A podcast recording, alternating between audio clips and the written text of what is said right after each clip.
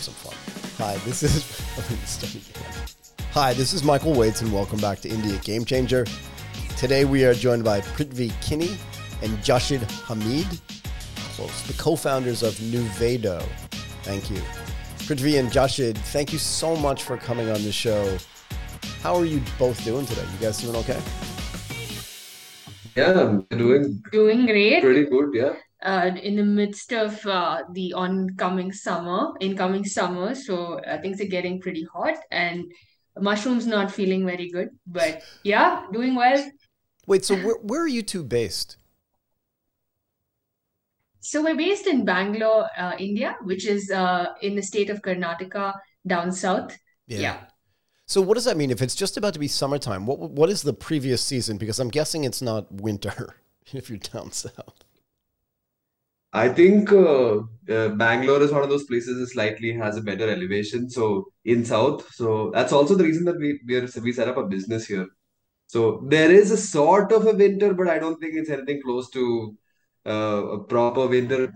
The temperatures around like uh, 16, 17 Okay, degrees, but like yeah, right before this was sort of a winter. sort of a You you could, could winter. yeah, if you want to call it that. Good enough for me. Prithvi, can we start with you? Can we just get a little bit of your background and then Jashid will go to you f- second. Is that okay? So, um, well, uh, I come from a, you know, philosophy background. Uh, I did philosophy in my undergrad, and uh, I chose that after kind of moving away from three predetermined paths that, uh, you know, the Indian education system kind of chalks out for you, which is medicine, engineering, or law.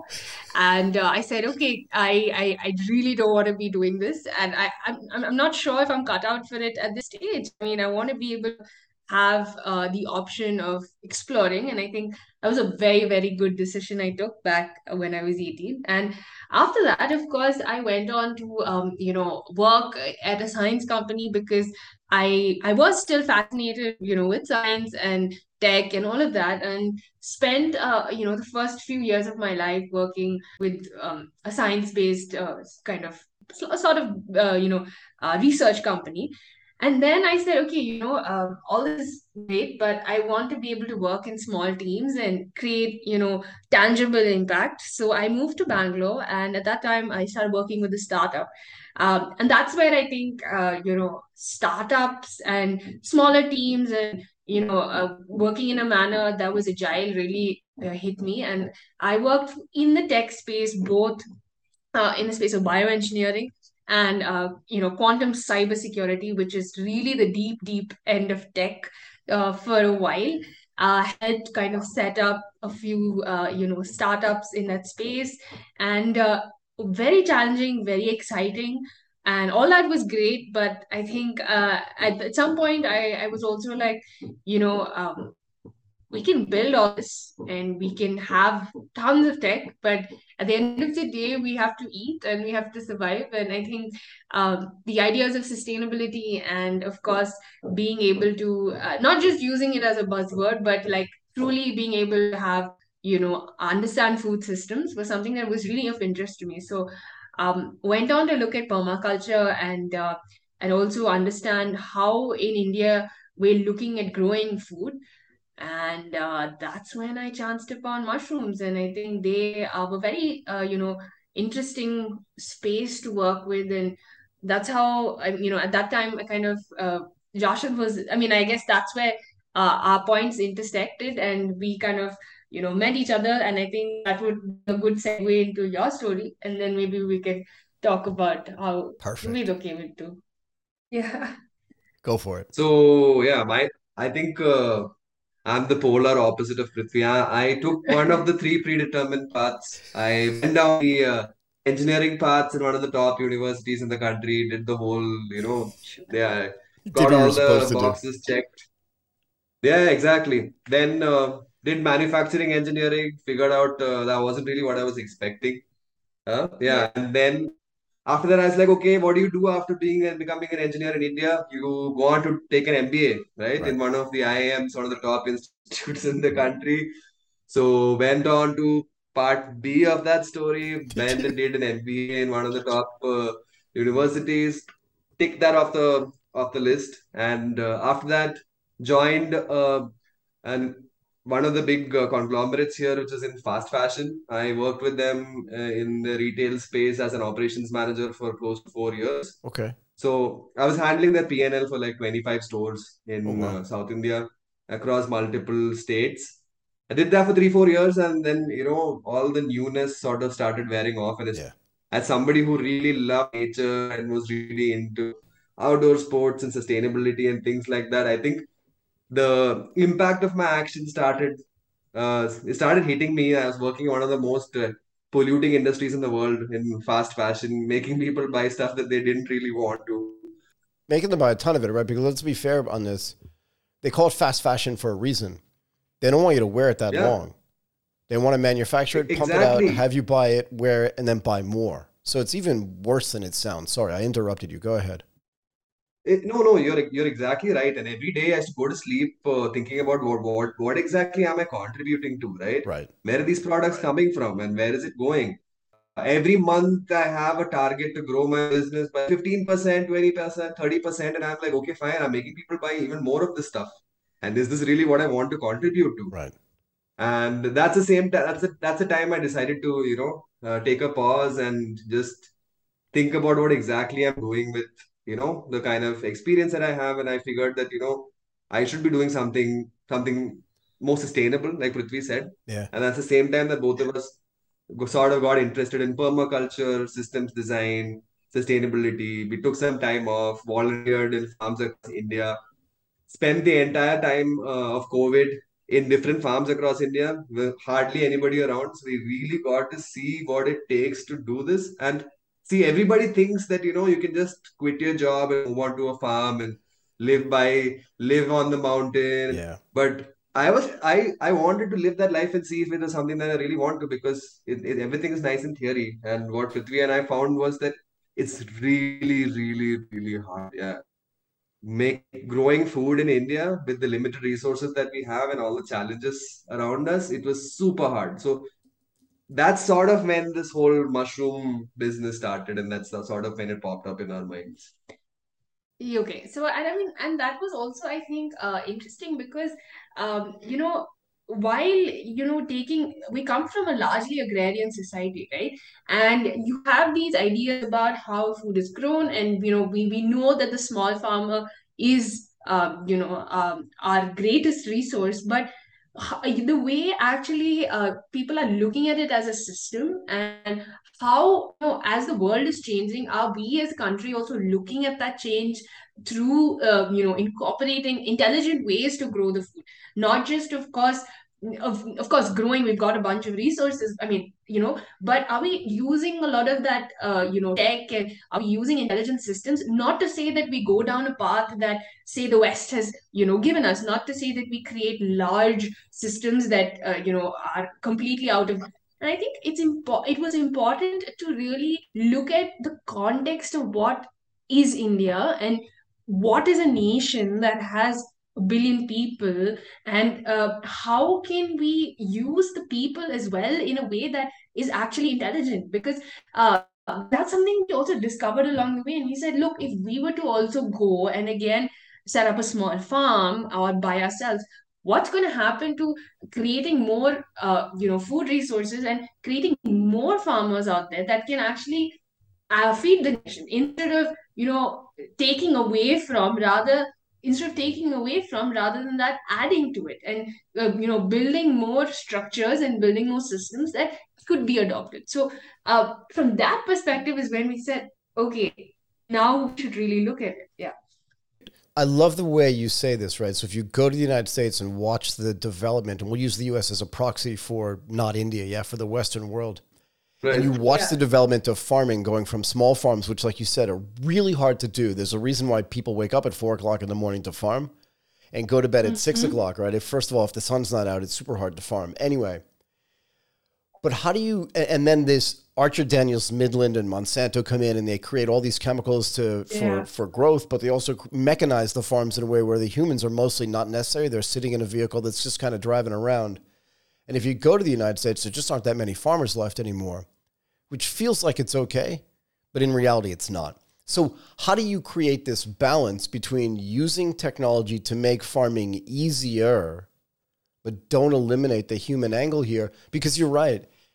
When we separate ourselves from the creation of food, we take it for granted in a way. We forget just how hard it is. I was having a conversation with somebody earlier today, and I made the point that because we were talking about supply chain, so slightly different topic, but not so far away.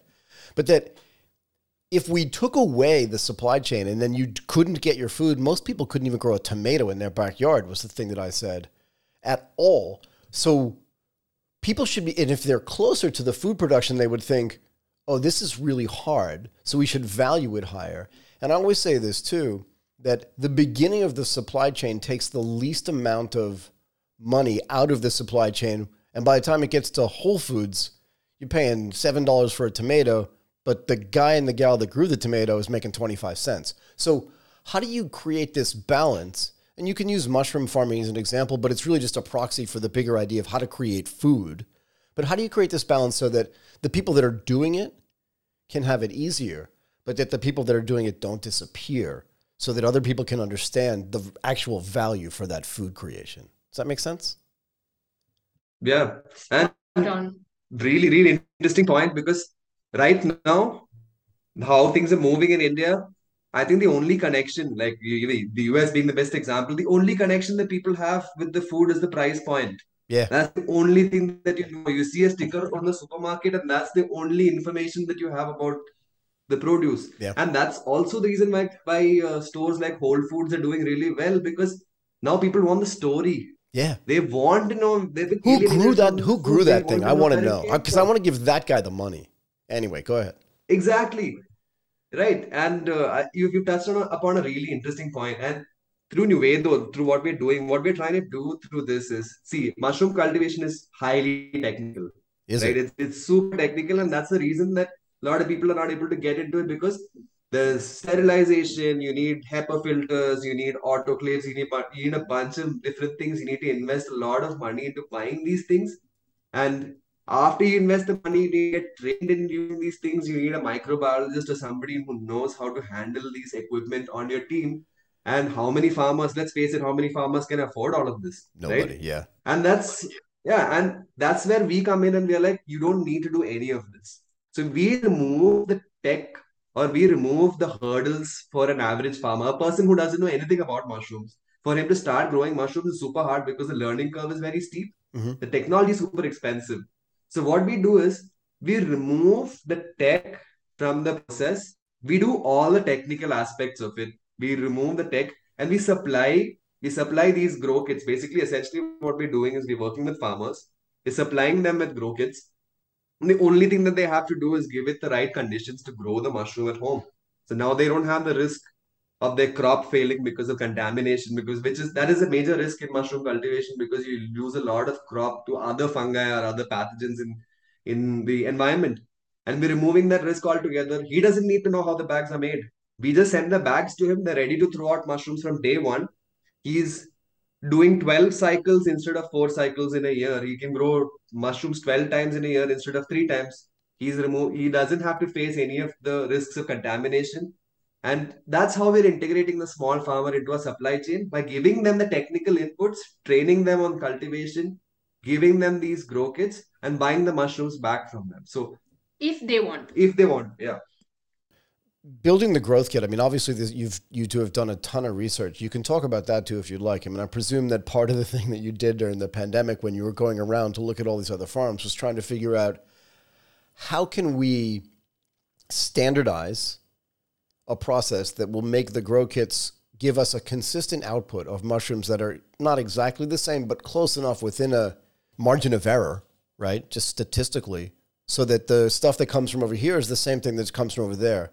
But then also, how can we create a marketplace and the proper logistics and supply chain to get it from all over India or wherever they're grown into places where people can actually buy them, right? Because I can I can grow mushrooms in the back with a grow kit, but if it's just for me, that's great.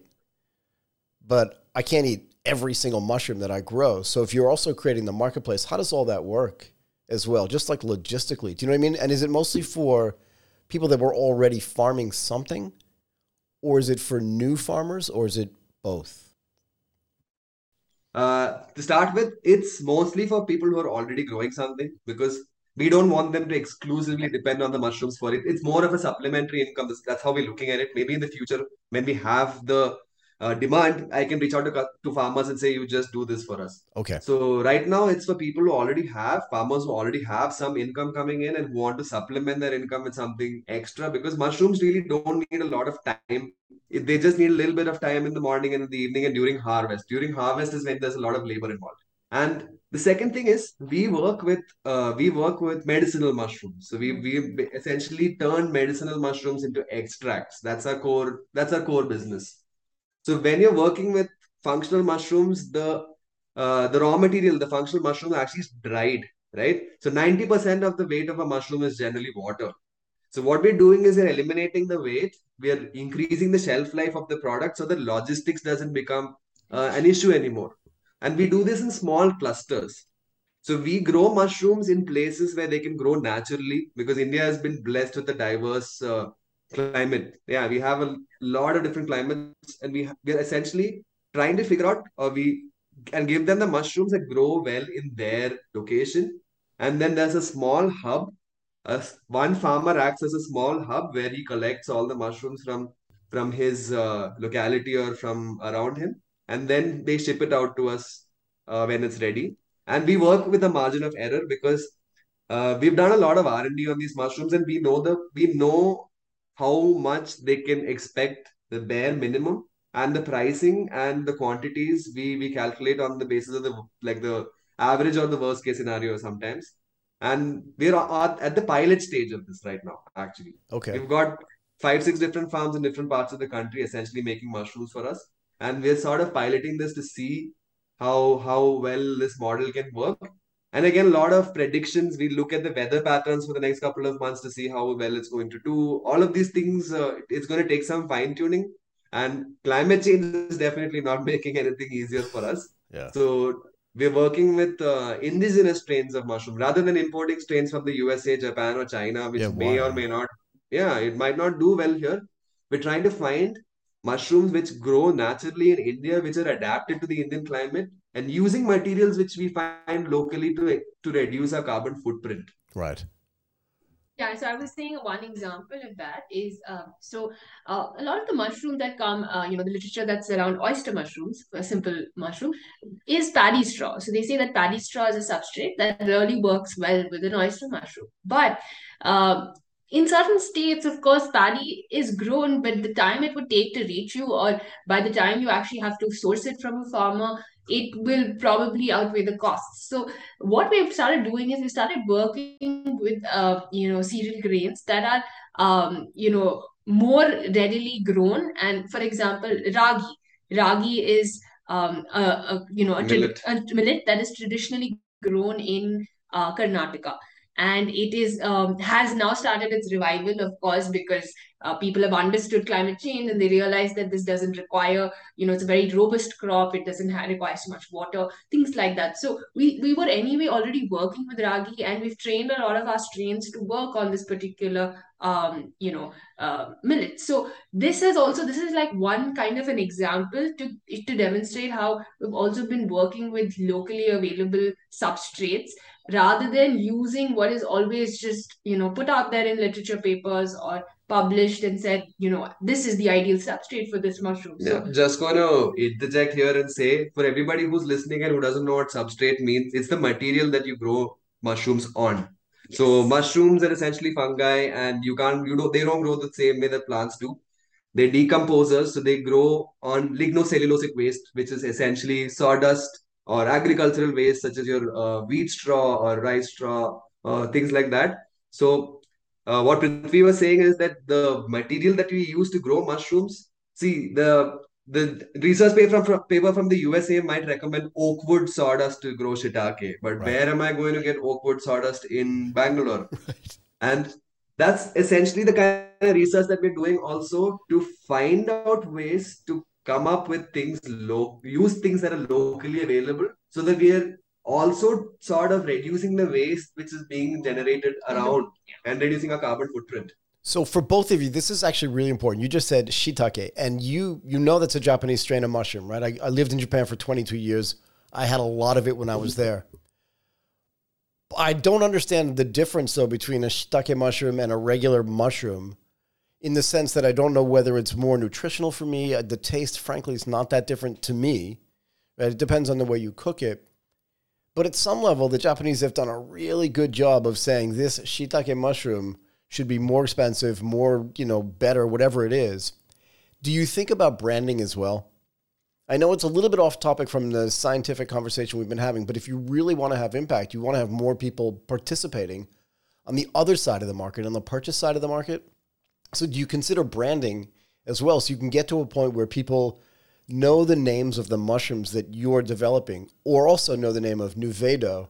Sorry, you're both looking at each other like, do we yell at him Yeah. now? Do we punch him? Like, what should we do? But I'm just No, curious no, about the that's a branding part of really this. Intelligent question, actually. I And just yeah, gonna- and the the funny thing is that's something that we are actually spending a lot of time working on in India because mushrooms are as much Indian as they are Chinese, Japanese, or uh, American. They've For been sure. they're- Around- yeah. Yeah, they they need a part of the ecosystem. Any ecosystem that's had enough diversity, which India does, has had a bunch of different kinds of mushrooms that have been used. And Right. And we have local names too. That that's the testament to the fact that these Of course. mushrooms are a part from a part of our local culture. It's just that, like everything else, we sort of in India accept it after it becomes popular in the US.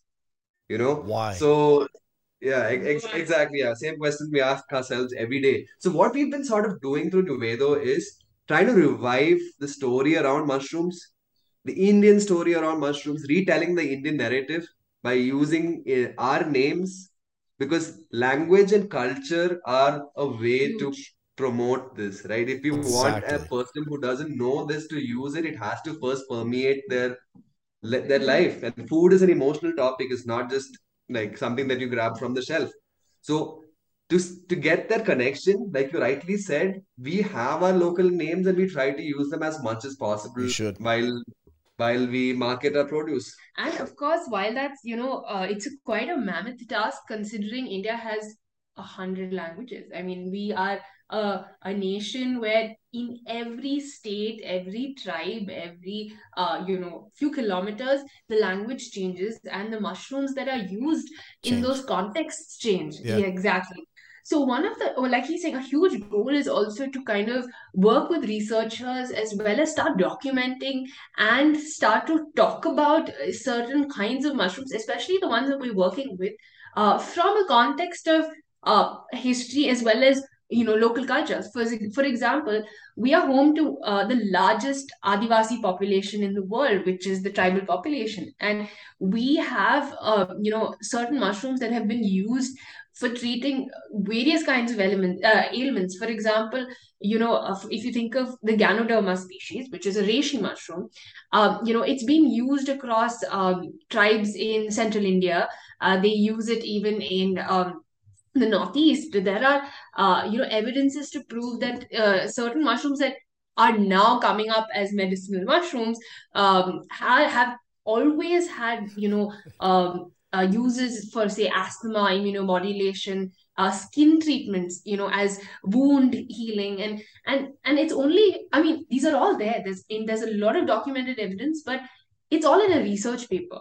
Now you tell me which Indian is going to look at go into a research paper to really understand what's a mushroom. So, uh, kind of breaking down all this information, putting it out there, and you rightly said, I think branding is um, definitely one aspect of it where uh, telling the story in different languages too. I think we realize that you start using the name in that language, uh, people are so much more comfortable and so much more at ease with it. For example, uh, one of the things that we also started doing at Nuvedo was we started developing recipes uh, with, say, a shiitake mushroom, but we're going to call it in the language of, say, uh, uh, Kerala, for the state of Kerala, Malayalam. And we kind of created a recipe that was very, you know, in line with that uh, uh, culture. So, for example, we use coconut, we use local ingredients, and we kind of enhance the flavors to create a dish that is very relatable. And it did really well. We've tried it out in, uh, you know, events. We've tried it in flea markets. Even a traditional dish like, um, not a traditional, but I'd like to say a snack, an Indian snack, a samosa, which is like a folded Yep. um, uh, yeah, samosa. Uh, you should say no. Fried. Explain it. You should just because I know what a samosa is doesn't mean that everybody else does. But everybody it. else. Okay. So if samosa is like a deep fried, um, filled patty, uh, wonton, like a wonton. Yes, yeah. like a fried wonton. Uh, but filled with potato and peas and a few masala in it. It's delicious, but imagine if the, the way. Yeah, yeah it is. But imagine if the samosa was filled with a little bit of mushroom too. There, you're also bringing in a snack that's very comfortable for people to eat, but you're introducing a new ingredient there. And that's when people are like, oh, mushroom samosa, shiitake mushroom samosa. Wow, that was and so good. Again, like the, the question that we get asked the most is uh, so do you guys uh, do sell culinary mushrooms or are you a functional mushroom company? What, do you, what are you all doing? And what we realized is that to be able to present mushrooms as something that has healing benefits, you have to present mushrooms first. You have to bring the idea of mushrooms as as food first, and then you can so slowly graduate people into talking about it as medicine. Because here in India, the position that we are in right now, the question that we get asked the most is: Is mushrooms vegetarian or non-vegetarian? It's it's, it's we have to start there. Interesting. So we're doing a lot of things to get people to talk about this, to make them comfortable with the idea of consuming mushrooms, and then slowly making them understand through this process that they have healing benefits and there are a bunch of different things that they're good for, and then you can have extracts. So we try to tell that story with the local context. Yeah. Do you feel like there's a secular change taking place in the way people are looking at just medicinal solutions at scale? And again, this may be out of scope, but just work with me for a second you can look at you know big drug companies, whether they're in the U.S. or in Europe or frankly in India as well, which does great research and great production of of traditional drugs. But then you can also look, like you said, mushrooms is just one example. Functional mushrooms is just one example of something that tribes and you know people not in the tribes themselves, but have been using for medicinal purposes for centuries, not just for like five days or five weeks. Do you feel like there's a movement away from mass produced existing very expensive drugs to these medicinal mushroom style solutions to health problems that have been around forever anyway? Do you know what I mean? You see people moving back to this?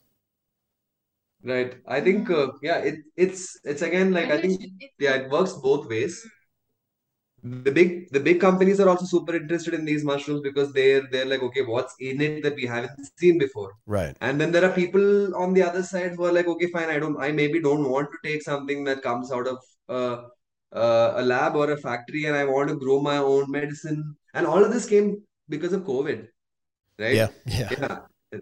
those those two years really made people think uh, what they're putting in their bodies and what's the consequence of that. Yeah. so i feel like it has to be uh, together. It has to be integrative. And I think that's what's happening because now we have integrative medicine as a certification course that's happening in top universities in India, where we're looking at an illness or a health condition with Ayurveda and allopathy and traditional Chinese medicine and yoga together, not one against the other.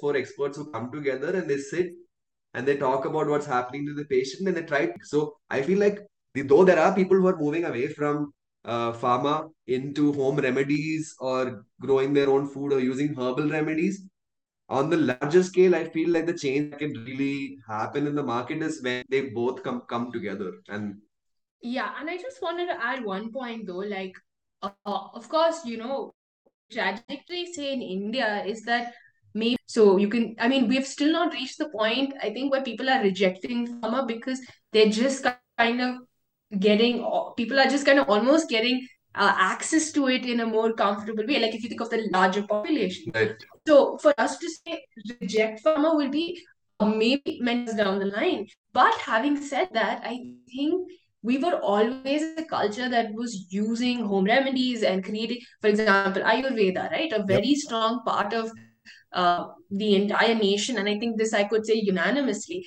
So while Ayurveda came again as a big wave in the people started rejecting uh, pharma. here what happened is where there is access now of for like and people can actually um, you know even the poorest of poor people can have access to medicines and uh, government has done a lot for that so we're not there yet where the entire nation per se can start rejecting it yet uh, because the context is very different so i see like i think what Jashid said i see a space where there won't be rejection but there'll be like this this crazy uh you know synergy, synergy that might happen yeah. because we're we um maybe we we don't we never win went through the phase of oh pharma taking over everything and then people going back to uh you know traditional right. natural remedies traditional yeah. remedies yeah yeah. yeah it's part of our culture it's always been there exactly right? so it's not like oh we had to let go of something to adopt something but more like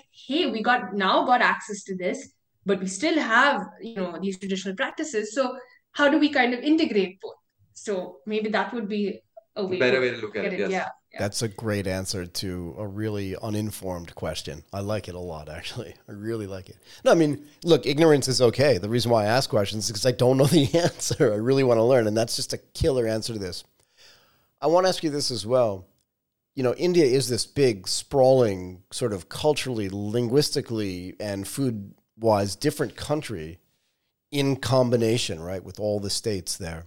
What role does the government or should the government play in the kind of thing that you're trying to accomplish in this building of an ecosystem around mushrooms, all the way from helping smallholder farmers grow mushrooms better, all the way to the end of the supply chain? Are there things that the government should do, is doing, that you expect them to do? Do they care? How does this all work as well? the thing, thing is the government has been really promoting mushrooms uh, from a cultivation side like they give out loans there are subsidies for farmers to apply to uh, get access to easy credit but that's all on the supply side you know they're helping people to grow a lot of this they're helping farmers to come out with a lot but see you have the world's largest resources out there and it should be a no-brainer and the reason why people haven't adopted is because they haven't done enough on the demand on side. The demand There's side. not enough marketing that's happening, and they're not portraying mushrooms in the same way that they did eggs. Because it, if you look at the poultry industry in India, it's the same situation. If you go back in the back to the 90s, introduced a lot of people into you know uh, large scale farming of chicken and eggs, and then what happened was everybody was growing it, but nobody wanted to eat eggs because egg, people were not used to having so many eggs in India. And then the government came up with this national level campaign where they said, in Hindi, they said, Sunday hoya Monday, rose khao ande. I still remember it. And it was such a big campaign. Translate. Yeah, it says, even if it's Sunday or Monday, you have to eat eggs every day. That's what they said.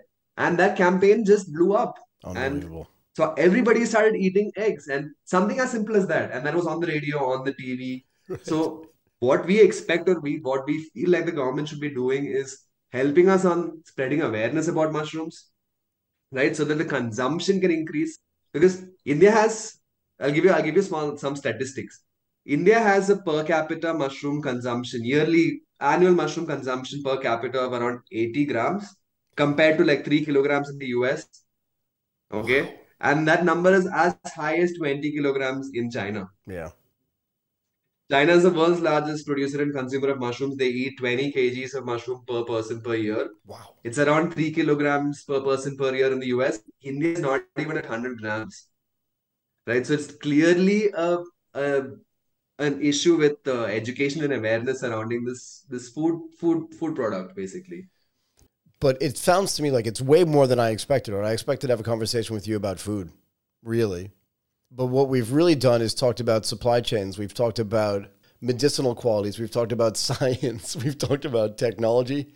We've talked about ecosystems and marketplaces. And what this means to me is that we don't have enough time. I want to have both of you back, if you don't mind, to talk more about this as your business continues to grow, right? Because as you get more experience helping farmers, building better grow kits, building, you know, continuing to build the ecosystem and doing more R&D, I want to keep catching up with both of you if that's okay, and also understand more on the branding side as you continue to build out the brands to see how that's going. I really want to thank both of you for doing this today. Prithvi Kini, Jashid Hameed, the co founders of Nuvedo, I really appreciate your time today. Thank you so much for doing this. Thank you so much for having us. I think I really enjoyed, you know, where this kind of went, and I I, I love that it was just this way of, uh, you know, we we went in and out of like, you know, we went macro and then micro, and it was fun. I I really enjoyed. It. Yeah, thank you so much, Michael. Like, Yeah. very thought-provoking questions made us think about a lot of things, and we would love to be back on the show. Absolutely. Yeah, and I would never turn down an opportunity to talk about mushrooms, so you can expect us to be back anytime. Just have to let us know, man. Thank you again. Yeah, thank you so much, man. Thank